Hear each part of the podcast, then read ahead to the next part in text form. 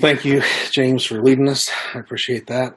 Um, I was reading this week about uh, George Mueller, and uh, George Mueller was a man who saw uh, orphans on the street, and God began to build compassion in his heart. And over time, as he saw orphans, um, he he prayed at one point that God would allow him to have a home to invite 30 orphans in. And when he reached into his pocket, he realized he only had two shillings, which is the equivalent of two quarters. It's 50 cents.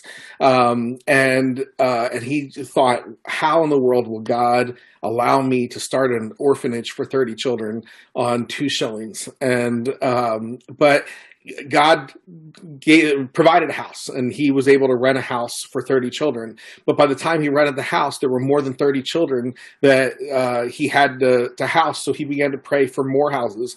And, um, and he wanted three more houses that would so he could house 120 children and then um, he began to pray for 15000 pounds to buy a house that would uh, house 300 children and by 1870 george mueller was housing 2,100 children. Um, and in all of that time, he never asked for a penny from anybody. He only prayed and asked for God to provide for his needs. And um, God provided in unbelievable ways. Milk trucks broke down in front of his front door uh, when when they were out of milk, and and they just came in and said, "Hey, uh, can you use this milk? We're not going anywhere." Uh, people stopped in that he had never met and just said, "God placed it on my heart to to come and, and offer you a, a, a financial gift," and and it was always just in time to to meet needs. When I don't know about you, when I read things like that, um, it, there's part of me that's inspired, um, but I think I'm probably like you in that I I read things like that or I hear about things like that, and I'm more inclined to think, man, I wish. God could use me that way, but, right? And that's kind of where we go. I wish God could use me that way, but I don't have that kind of faith. I wish God could use me that way, but I, I, couldn't live with that kind of uncertainty. I wish that God would use me that way, but but what could my little skill or my little talent or my little contribution do when the needs of people are so great? And and when we think like that, we think just like Jesus' first followers. And we're going to be in John chapter 6 this morning, and we're going to see how it is that we think like how can god use my little contribution my little skill my little talent? And and that's the way the disciples thought. We have been in this uh, series about believing in john and and we've been looking at nine different signs that jesus did. In john chapter 20 it says that these signs were done they, they were they were recorded that we might believe in the name of the son of god and by believing in him we might have life through his name. But but there's there's what John said, like these nine were recorded that you might believe. Um, but have you thought about like why Jesus did the signs? What is it Jesus expected? Not why they were recorded. We know they were recorded that we might believe, but but what did Jesus hope to accomplish? I think um, when, when, based on the ones that we've looked at so far, um, clearly Jesus wanted to meet people's needs, and and he could have done like spectacular miracles, right? I mean, Jesus could have flown. Jesus could have like made the temple hover in midair. Uh, in fact, when when Satan tempts Jesus in Luke, he says, "Why don't you throw yourself off a high place and let the angels catch you? Why don't you turn rocks into bread?" So clearly, Jesus could have done these spectacular, ridiculous things, but but Jesus did things that meet, met people's needs. Right? He he showed up at a wedding where he he saved the marriage before it started by saving the wedding. Right? He he um, saved the the life of a child whose whose dad was absolutely desperate. He he helped a guy who was at a pool who couldn't help himself, and he healed him and allowed him to walk. And and so he was meeting people's needs. But John chapter 2 also says that Jesus did the water to wine miracle to reveal his glory. And so in John chapter 2, when he says that he was revealing his glory, you see that he revealed his glory to just a very few. And it was the disciples who saw what he did and they believed. And, and then last week we talked about how it was that he came to, to validate um, and and he was doing these these uh, signs to validate his claim to be equal with God. He said in John five, "The works which the Father has given me to accomplish, the very works that I do, testify about me that the Father has sent me." The works that I do in my Father's name testify about me. And so he was validating his works. Uh, in, in the other Gospels, you see that, that Jesus uses the signs to call people to repent. In fact, um, uh, he, he rebukes Chorazin and Bethsaida and Capernaum, and he says, Hey, you had these miraculous signs done in your cities, and yet you refuse to repent. And and calling people to repent makes perfect sense, right? It, it's only in turning to and being reconciled to to the one who gave us life that we can find real life. But it's interesting in the book of John, the idea of repentance, the word repent, the word repentance, don't appear in John anywhere. And so Jesus in John, it's not about calling people to repent. You go, why, why is that? John was was written somewhere around 80 or 90 BC, or uh, AD, um, and it is it, one of the later gospels ever written. The synoptics were written pretty close together, and and they show that the the testimony about Jesus is consistent, and the stories are synoptics. They're synonymous. They're very similar. They follow kind of the same trajectory. John is not written that way, and John is written much later. And John is written when the gospel has already gone forward to the Gentiles. And so in, in those early gospels, you see a lot about repentance because in the early gospels, they were written to Jewish people. And, and particularly Matthew is it's written to, to call people to who have a covenant relationship with God to repent, to return to their covenant relationship with God. It's the, the Hebrew word shuv that all goes through all the Old Testament, and, and you see constantly this calling to return, call to repent. But but then you get to the New Testament, and particularly with Cornelius, when the gospel goes to the Gentiles, and there's a shift, and instead of saying return to a covenant relationship, there's an understanding you've never had a relationship with God. And so he says, believe in the Lord Jesus Christ. And when we believe, the same things that happen in repentance, that is, we turn towards God because of our inability, and we trust him by faith, and we begin to live out the life that he wants because we are committed to worshiping him. The same thing that happens repentance happens in belief. If we say that we believe, but our heart isn't toward, turned towards him and, and our life doesn't begin to shift and change around his priorities, then we're not really truly believing. And so you see that in John, there's no call to repentance. And, and so it's interesting. There's a call to believe. John chapter 4, or um, sorry, 14, Jesus says, believe in me. That is, believe what I say about myself, that I am in the Father and the Father is in me. Otherwise, if you can't believe that, at least believe in the works that I'm doing. And, and he called people to believe before the cross in order to prepare them to believe in the cross. And so in John chapter 6, we we have uh, a story that that uh, almost everybody's heard because it's it's a, a, a story that you know every Sunday school has a flannel graph for. Um, you know, there's videos been made of it. Uh, it is the the feeding of the five thousand, and and um, in in uh, John chapter six, you, you have to kind of understand where this is taking place. And, and it's taking place in a, a, region in Galilee, the northern part of Israel, um, that was probably in the hills that are today known as the Golan Heights. It's it's that that is for those of you who are old enough to remember uh, the 1967 um, Six Day War. It's where the major battles were happening between Syria and and, and Israel. Um, but Jesus had left Judea because the Jewish leaders wanted to kill him before uh, it was time for for him to die. And and he goes up into the hills and and and it, the scripture is going to tell us that there were 5,000 men. And in Matthew 14, it says that, that there, there wasn't just men, there were also women and children. So there might have been as many as 15 or 20,000 people, but we know that there were 5,000 men uh, uh, that were, that were there. And it says that after this, which is very similar to how we started in chapter 5, sometime later. And and we're not exactly sure when, but we know that it's somewhere around the the time of um, the Passover. And if um, the the previous thing happened during um, a feast that was before Passover, maybe six months before Passover, like Tabernacles, then it, it uh, you kind of get the sense of okay, Jesus has been going and doing signs now for a long period of time. He has been out there, and people have been seeing him do works, and crowds are following him because they can't believe you know these amazing things that he's doing. And so um, Jesus is is traveling around, and these people are compelled by him because of his works, but they are not really believing him. They're not believing in him. They they want to see what he has to do, but but it's more like um, a few years back, uh, lots of people were following David Blaine around. Uh, he'd be on the street and he'd be doing magic tricks, and people were like, "How did he do that? And where did that come from?" And all these things. It's it's kind of the same thing. They saw Jesus as the hip entertainer, and so they're following him not out of faith and belief. So it says after this, Jesus went away to the other side of the Sea of Galilee, which is the Sea of Tiberias, and a large crowd was following him because they saw the signs that he was doing on the sick. Jesus went up on the mountain, and there he sat down with his disciples. Now, the, the Passover, the, the feast of the Jews, was at hand.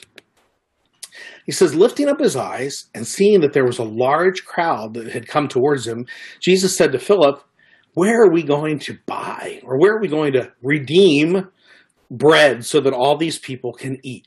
Now, in in um, uh, Matthew chapter six, um, or Mark chapter six, I'm sorry, uh, Mark chapter six, uh, when when Jesus is having this exchange with Philip, he says, uh, Philip says, "Lord, where are we going to get enough food to eat?"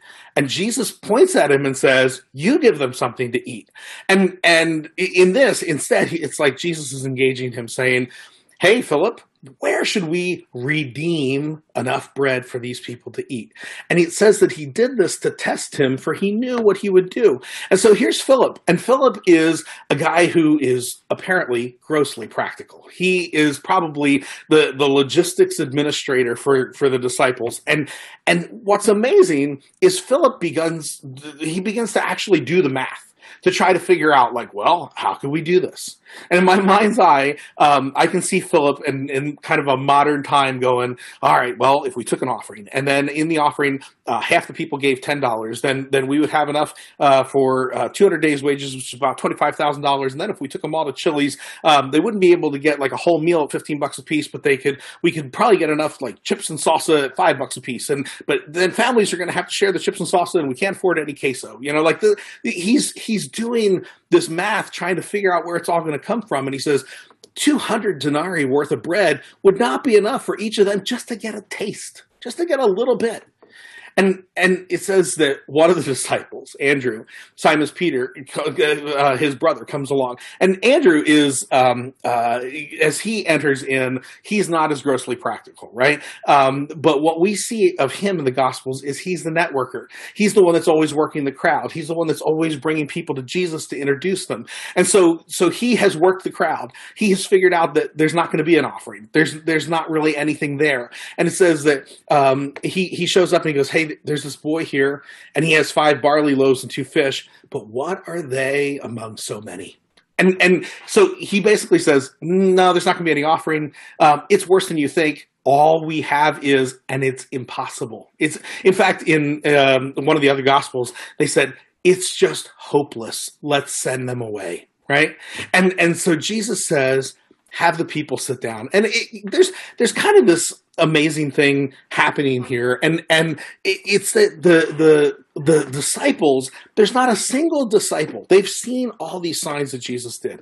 They saw water turned into wine. They they um, have seen him heal. They've seen him do all these things, and not a single disciple speaks up and and gives any kind of affirmation like Jesus. I think you've got this. We saw you turn water into wine. We have lots of grass and sand and rocks, and we think that you could turn those into steak and salads and potatoes if you wanted to. And so, just show us what to do. Tell like we want to see this happen. And it, Bill Hybels, um, back in um, the 90s wrote a book called courageous leadership and he in his his book courageous leadership he talks about how it is that vision leaks and you have to be casting vision for your church every 21 days or people will, will forget about the the vision of the church well i think in the same way faith leaks. And just because we've seen Jesus provide doesn't mean that we continue to rely on him. And these guys had already gotten over Jesus's miraculous provision and, and they're like, it's helpless. It's like, it's over. And, and Jesus says, sit down. And, and we, we know that the disciples' faith has failed, right? But he still gives them an opportunity and he invites them in to be part of his work in spite of their faithlessness. Second Timothy chapter 2 talks about the fact that in our faithlessness, Christ remains faithful to us. And, and when we lack faith, often he'll call us to faithless obedience um, to lead us to a place of greater faith. And what's interesting in this chapter is is they begin to obey Jesus even though they're not believing he can do anything. And by the end of this chapter, Peter says in in verse 67, "Where are we going to go? You alone have the words of life." And and you see that their faith has grown because they've just tracked along with Jesus as, as he's done something impossible. And he says, Have the people sit down. And there was much grass in the place. So the men sat down, about 5,000 in number. And Jesus then took these loaves, right? Five barley loaves, two fish. And when he had given thanks, he distributed them. It's, he just kept on distributing them to those who were seated. So also the fish, as much as they wanted.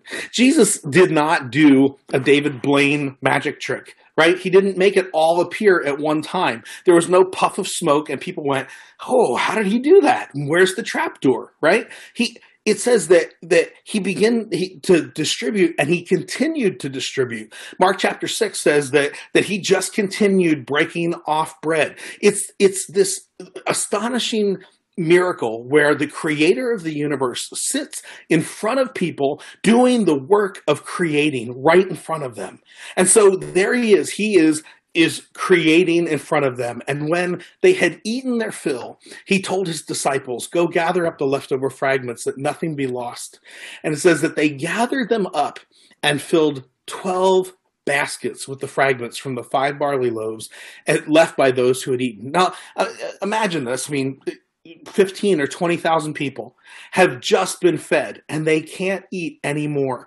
And and Jesus the other gospels tell us that Jesus had distributed this through the disciples and that they were the ones walking around with baskets and they were feeding people. And and so I think like there's a lot been said about why is there 12 baskets? It's it's the the you know represents the way that God provides for the 12 tribes of Israel. And I think it's much more practical and just like there's 12 guys who didn't believe and those 12 guys are walking around with baskets of food that are completely full, more food than what they started with. And they're trying to give people more food. And the people are so full, they go, I, I can't eat another bite. And and in spite of the fact that they tried to give away the food, they ended up with a whole basket left over that they had to carry around the next day. And I think that that this was a reminder, like a a, a, faith reminder. I couldn't give it all away, and I'm still carrying it around, and it's more food than I can eat the, the next day. And so um, it says that they they gathered up the fra- fragments, and and um, when the people saw the sign that he had done, they said, "This is indeed the prophet who is to come to the world. Now you have to remember um, that that the people are are talking about a, a, prophet that that Moses had had foretold in Deuteronomy 18, and so they're they're they're looking at, at this saying, hey, Moses foretold a prophet. Um, Moses was the guy who gave us bread in the wilderness that came out of nothing. Um, Moses was the guy that when we complained in Numbers and said, we don't have any meat, he shows up with meat, right? And so so they begin to get excited and and i think that between the fact that it's near the passover and nationalism is running high and then jesus does a miracle that seems to be similar to moses then and and moses foretold a prophet they go hey wait this must be it right and so they it says that on the next day the crowd remained on the other side of the sea um, oh i'm sorry i, I passed uh, um, uh, well, I must have missed a slide.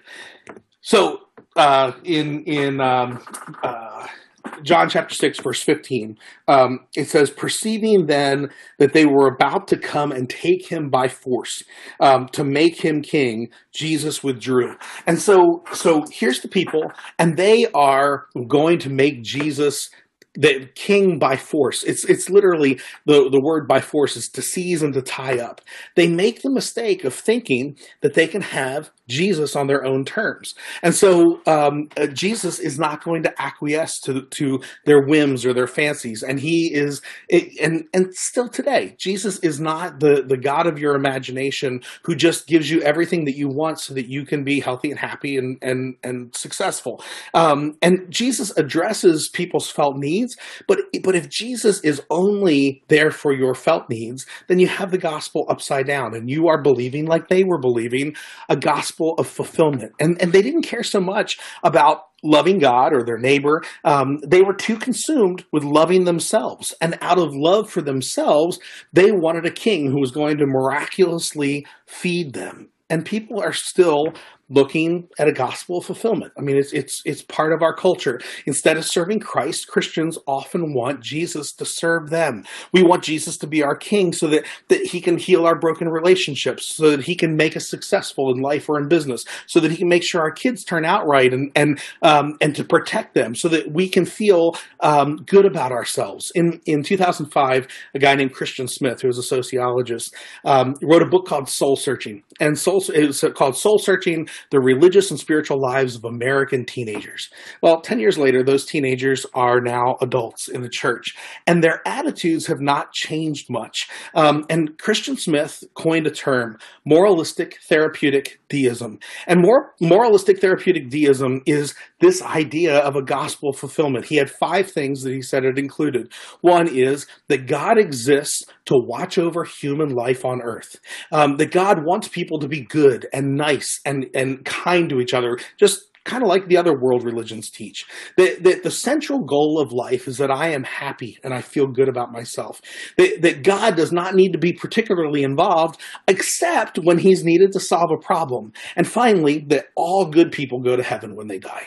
And that is the idea of moralistic therapeutic deism that is the gospel of fulfillment for our generation. And so these people are not very different than our generation. And because Jesus didn't come to bring a gospel of fulfillment, Jesus came that we might have life. It says that he withdrew from them.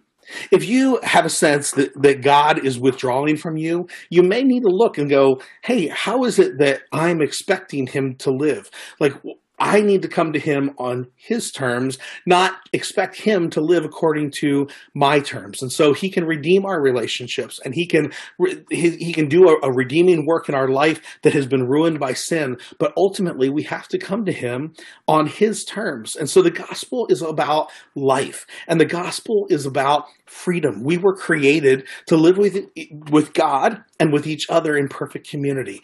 And, and then because of our sin, um, we've wrecked God's good creation and we've brought death and destruction into our life. And though we brought that self destruction into the world, God has chosen to save us from ourselves. And so Jesus came to live as our example, to, to die as our substitute, to rise as our savior, liberating us from sin and death and hell. But most of all, liberating us from the thing that kept us from having a relationship with God, and that is our sin, our separateness. And so he freed us from our separateness. And it's only through Jesus that we're brought back into a right relationship with God, into friendship with God. And it's because he takes away the sin that separates us from God.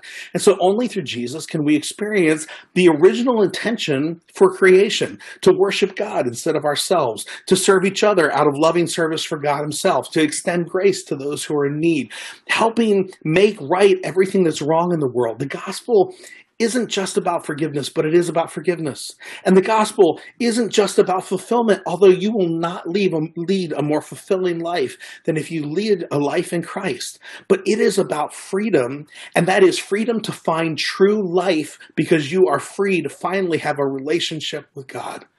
So it's it's interesting in in John chapter six, um, uh, the people begin to respond in the same way that they did to Moses. Like, I'm not going to turn to Numbers chapter 11, but Numbers chapter 11, the people are grumbling and they say, Give us more to eat. We're tired of just this manna, this, this bread that, that falls on the ground. We want some meat. Give us more. And, and there's no way to feed them all. And, and Moses understands that. And then God gives more than they can possibly eat. And these birds come in and they basically just land in their hands. And, and they have so much meat that it says they gorge themselves and they, they are sick to their stomach because they've eaten so much meat. John chapter 6 is, is like Numbers 11, only it's exactly backwards. In, instead of grumbling, give us more, um, there's no way of feeding everybody, and then everybody's fed, it starts with there's nobody, no way of feeding everybody.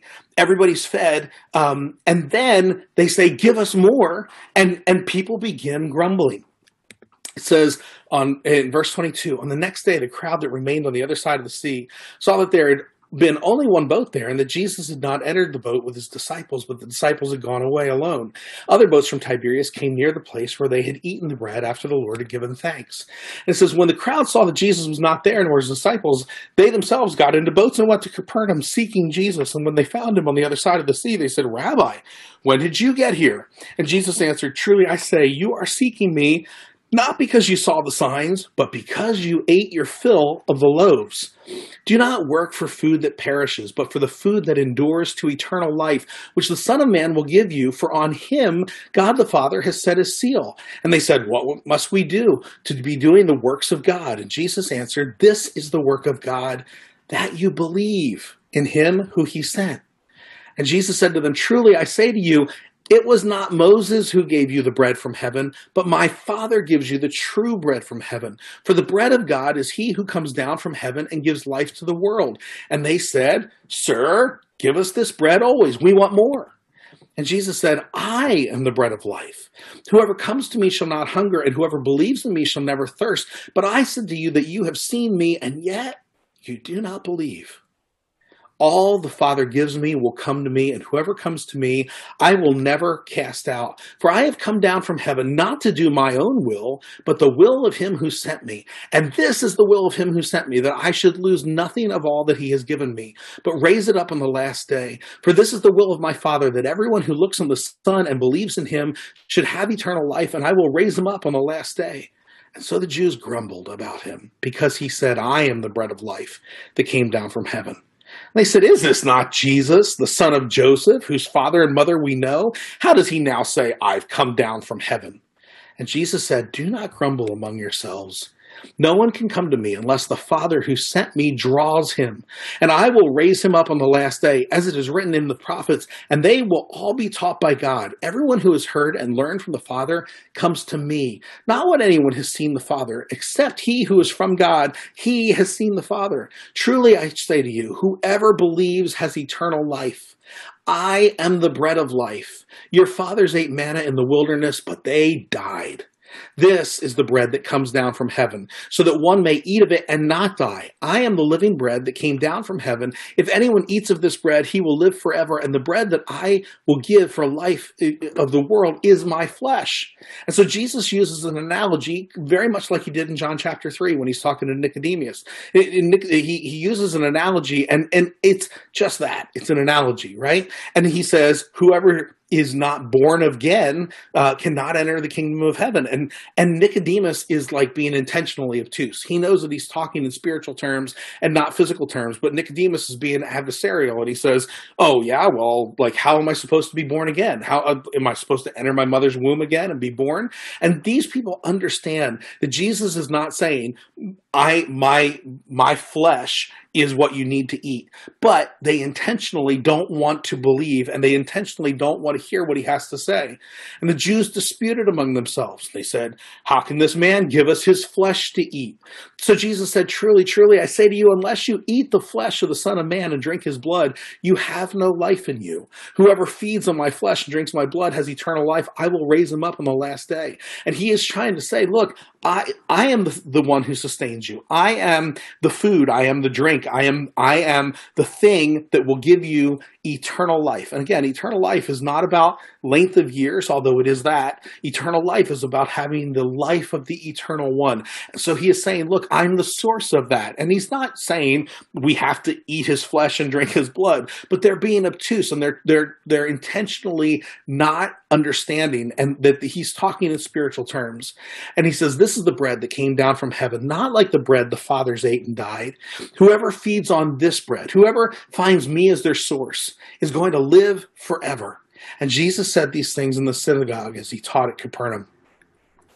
When many of his disciples heard it, they said, This is a hard saying. Who can listen to it? But Jesus, knowing in himself that his disciples were grumbling about this, said, Do you take offense at this? Then what if you were to see the Son of Man ascending to where he was before? It is the Spirit who gives life. And he, he's now making it very clear. I, when I'm talking about having eternal life, I'm talking about having the Spirit. It is the Spirit who gives eternal life. The flesh is no hope, help at all. The words that I have spoken to you are spirit. They are spiritual. I'm telling you a spiritual truth, and they are life giving, eternal life giving. He says, But there are some of you who do not believe, for Jesus knew from the beginning who those were who did not believe and who it was who would betray him. And he said, This is why I told you that no one can come to me unless it is granted him by the Father. And after this, many of his disciples turned back, and they no longer walked after him. So Jesus turned to the twelve, and he said, Do you want to go away as well? And Simon Peter said, Lord, whom shall we go? You have the words of eternal life, and we have believed and we have come to know that you are the Holy One of God. This story is so important because it's not just about what happened.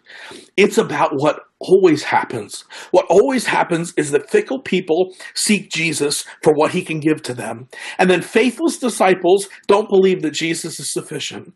And then Jesus does something incredible, impossible, amazing to call us to believe. And then people want to continue to try to take Jesus on their own terms instead of his. What is it that Jesus wants you to do with John chapter 6 and the feeding of the 5,000? I, I think, first off, he wants you to stop seeking him for what he can give you and start seeking him for who he is. Stop seeking his hand and start seeking his heart. And and there are many things in scripture that that explain to us the heart of God. And in this passage we see two. One is we see that Jesus has a heart for the hungry. And and in other passages, he, says to his disciples, "The poor you will always have with you." And it's not because he's a pessimist and saying, "Well, there's always going to be poor people." It's because he understands that if we have God's heart, then we, we are going to think like Him and love like Him, and we will always be around poor people because that is the heart of God. When when you look at some of the studies, I was looking this week at uh, the National Center for Family uh, Homelessness. I'd gotten a thing from uh, the the city of Thousand Oaks, and one of the questions it asked is, "Do you think that there are more homeless people than than there were a year ago living in Thousand Oaks?" And so I was going through this, and I thought, I'd like to know what what are the what are the statistics around homelessness. And so I looked it up, and the things that I read were stunning. 20% of American children, 16.2 million kids, will be will experience hunger in 2020. There are roughly 2.5 million homeless children in America today. Families with children are the fastest growing segment of the population that's moving towards homelessness, and they're estimating 40 to 50% of all homeless people in America are families that are together. And that's America. It's it's one of the best countries for the poor. It's not like Brazil with eight million street children, and so so um, uh, we are going to be like the disciples. When we hear numbers like that, we are going to be tempted to say, well, what is the little thing that I can do among so many? And when, when we think like that, we think like them and we don't think like Jesus. And so we, we know that Jesus' heart is for the hungry and we know that Jesus' heart is for those who are far from him. He came to seek and to save the lost. And, and while it's true that Jesus fed the hungry, his primary purpose was to give the bread of life right? So we want to we want to align ourselves with the heart of god. And we want to stop going through the motions on on and and just out of mere obedience and and really begin to live from faith and faithfulness and faithful conviction. Because when we have true faith we begin to anticipate what it is that God's going to do when things seem like they're impossible. When when uh, I was in college um, I I think I might have even told you one of these stories before um, uh, I it, it, was my second year of college. My parents had both been out of work. Um, I had been praying for a winter coat because I was going to school in the Adirondack Mountains in New York, which is like it's routinely twenty below zero. And I only had a lightweight. I don't know if you guys remember the the members only jacket with the little loop thing on the shoulder. Um, that was it. So I, I had some sweaters and stuff like that, but the only jacket I had was that. And so I so I'd asked my parents for you know, hey, Christmas time, could I get a, a coat? Um, Um, but money was tight, and there was no no, no money for a coat, and and um, uh, I had an, an, old torn up hunting jacket. It was it had a tear and it had blood stains on it, and I thought, okay, I can't take this to Bible college and wear it over top of a suit, so I'll just take the members only jacket. And so um, so I got there, and it was freezing cold. And uh, the second week of that winter semester, uh, they sent me to Boston uh, to to live at a rescue mission for ten days and to uh, serve there and to um, do ministry. And and each night there was something planned for us in different churches in the area. And so um, I I showed up at the rescue mission and and uh, it's the first night after we've done a day of work and I come down. We're going to go to church and and I'm in a suit. And one of the guys who uh, had been homeless and had recently moved into the mission and was going through the discipleship program looks at me and goes, Hey man, where's your jacket? And I said, Well, I, I have my suit jacket. And he said, it's cold out there. It's windy. It's it's really it's bitter cold. And he he said you need to go get your jacket. And I I said, look, man, I don't make a big deal out of this, but I don't have a jacket. And um and he said, oh, you know what? Something came in today. Let me let me go see if maybe uh, it would work out for you. And he comes up and he says, "Hey, what size is your suit jacket?" And I said, "It's a 42 short." And he said, "Look at this." And it was a wool overcoat, and inside it said 42 short. And I put that thing right over top of my suit, and it fit like it had been custom tailored for me. And I was like, "Wow, this is amazing." He said, "It's yours." And I was like, "Wow, God answered my prayer. I can't believe it. That's who would have thought that He'd answer my prayer at a rescue." Rescue mission. So the next night I come down and we're going to go off to another church. And, and he looks and he goes, You're not wearing that out there. And I said, Well, why not? It's the only coat I've got. And he said, It's pouring down rain. you will destroy that wool coat. He says, Hold on. Something came in today. Let me go see if I can. And he comes up with a London fog uh, raincoat with a liner inside of it. And he says, See if this fits. And I put it on and it fit perfect. And he goes, there we go. And I said, all right. So I wore it out and came back and I took it off and I said, hey, thanks so much for letting me use this. He goes, no, it fits you. It's yours. And so I take it upstairs. Well, the next night, it's Wednesday night. We're going to a youth group and I come down in the London fog, you know, coat because it's raining outside.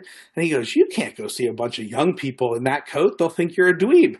And I was like, okay. He said, well, something came in today. And so he goes downstairs and he comes up with one of those puffy ski jackets. And he goes, here, put this on. And I put it on. And he goes, That's yours.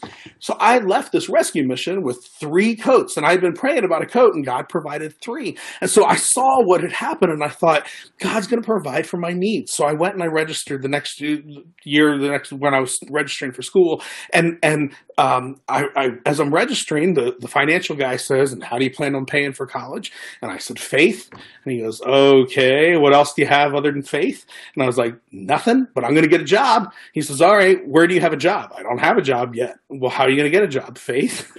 um, he goes, look, I'll give you a month. If in a month you haven't made a payment of at least this much, I can't remember what it was, um, uh, you have to go home. And uh, and I was like, okay. Um, and God provided a job, and and I was paying off my bill as I was going along. It came to the end of the first semester, and the end of that semester, I get a note in my box the Friday before um, uh, finals, and it says um, you have a three hundred and seventy-five dollar balance on your account, and if you don't pay that three hundred and seventy-five dollars off, you can't take your finals. And I thought, oh man! So I tried to figure out is there any job I could pick up quick to like get paid in advance.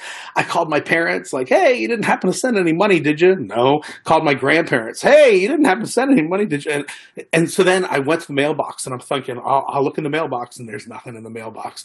And it's 15 minutes before the office is going to close and, and I haven't made any payment. And I thought, well, maybe in faith, God just wants me to go stand by the business office door. And so I just went and stood by the business office door, like, all right, God, how are you going to do this? And, and they're like, hey, you here to make a payment? I said, yes, I am. And they said, well, um, uh, would you like to come in and take care of it? I was like, well, I'm meeting somebody and they're going to bring me the money. And they're like, all right, well, five after five, they were like, look, man, we have to close up. I'm sorry that the person didn't show up, but we open up again at 7:45 on Monday morning.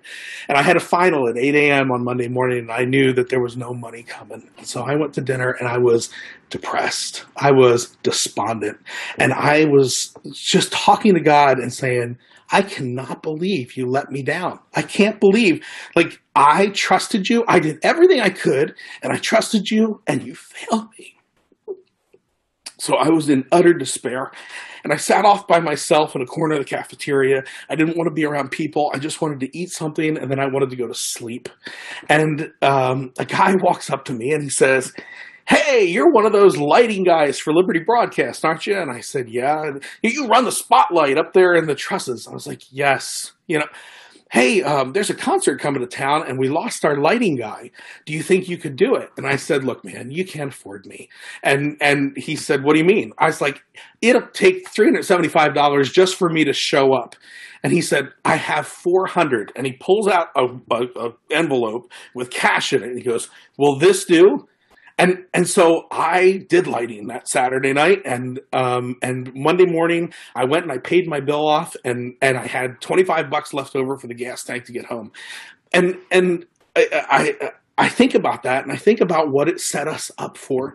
I mean, more recently, those of you who know uh, us know that we moved to Thousand Oaks uh, about three years ago, and um, we moved here after being basically homeless for a year.